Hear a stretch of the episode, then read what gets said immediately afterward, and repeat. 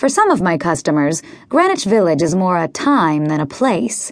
They remember my neighborhood when Bob Dylan was young, when Allen Ginsberg howled poetry, Andy Warhol shot avant garde films, and Sam Shepard waited tables while scribbling award winning plays. A few really old school hipsters like to go back even further, with or without the help of modern chemistry to the days when rents for a one bedroom flat were $100 a month instead of the current 2000 and Edward Albee was making a living delivering telegrams while he wrote Zoo Story. They see a young Marlon Brando in black leather cruising the cobblestone streets on his motorcycle, and James Dean whiling away his hours at the Rienzi coffee house that was once on MacDougal.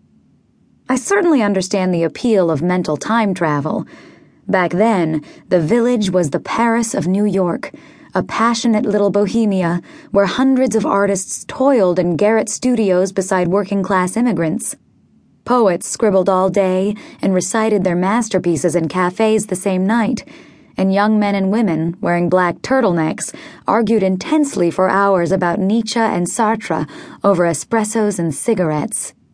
These days, starving artists are living in the working class neighborhoods of Brooklyn and Queens. Any poets residing in the landmark ivy covered townhouses between 14th and West 4th are either drawing down trust fund annuities or temping for Wall Street law firms. And although young men and women still do argue for hours over espressos in my coffee house, cigarettes now carry a 28 point violation by New York City's Department of Health and Mental Hygiene. On the other hand, the caffeinated heart of Greenwich Village hasn't flatlined yet.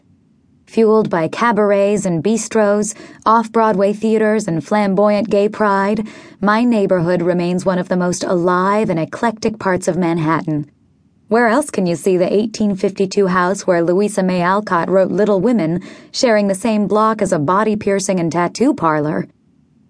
Like the White Horse Tavern, founded 1880, Cherry Lane Theater, 1924, Marshall Chess Club, 1915, and Chumley's Pub and Restaurant, 1927, the Village Blend stands as part of this neighborhood's dwindling continuity.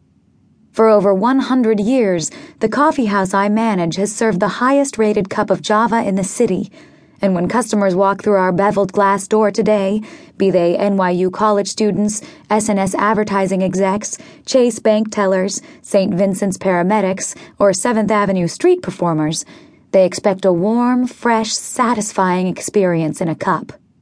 Most are also expecting stimulation, i.e., caffeine.